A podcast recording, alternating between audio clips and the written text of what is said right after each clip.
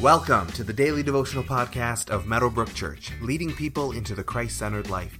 For more information about who we are, find us online at www.meadowbrook.ca.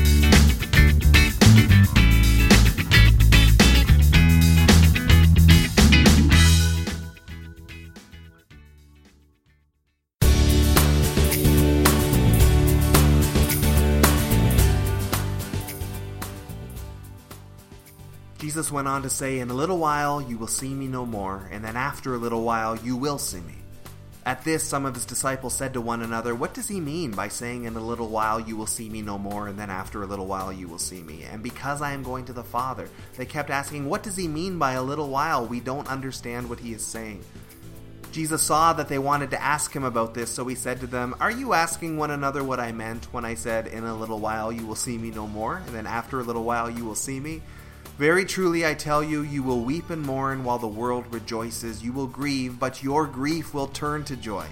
A woman giving birth to a child has pain because her time has come. But when her baby is born, she forgets the anguish because of her joy that a child is born into the world.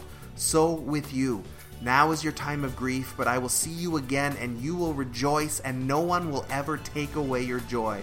In that day you will no longer ask me anything. Very truly I tell you, my Father will give you whatever you ask in my name. Until now you have not asked me for anything in my name. Ask and you will receive, and your joy will be complete. John chapter 16, verses 16 through 24.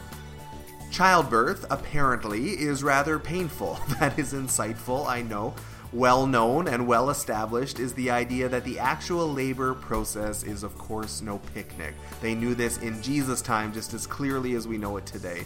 And in what must have been wonderfully great for the disciples to hear, Jesus tells them that what is about to come is going to feel like that. The emotional anguish they're about to experience is the equivalent of the pain of childbirth. The disciples are confused, and we can't blame them for that. We know the end of the story, so it's easy for us, but they don't know it yet. So Jesus is leaving, but they don't know where he's going. How is this all going to work? And if he's going to heaven, why does he say we're going to see him again in a little while? None of this sounds great, and it doesn't make any sense.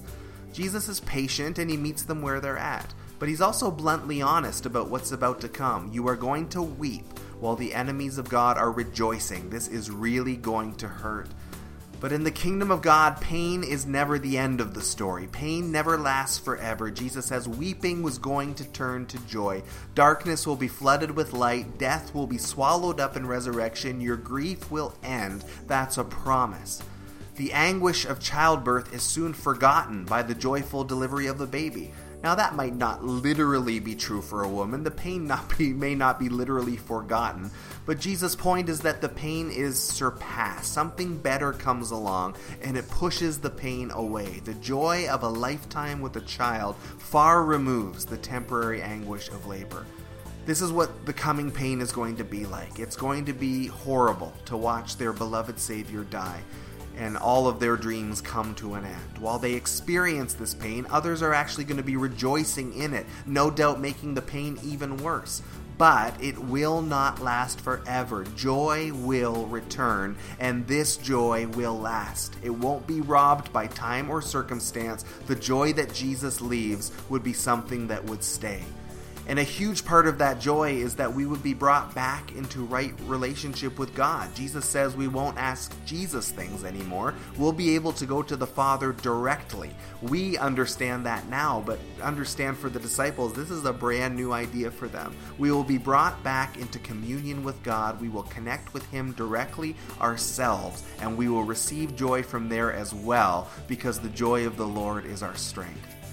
Take some time today to think about a time in your life when the pain that you were experiencing was eventually pushed back by joy. What did you learn in that season? What did that season teach you about yourself? And what did it teach you about God?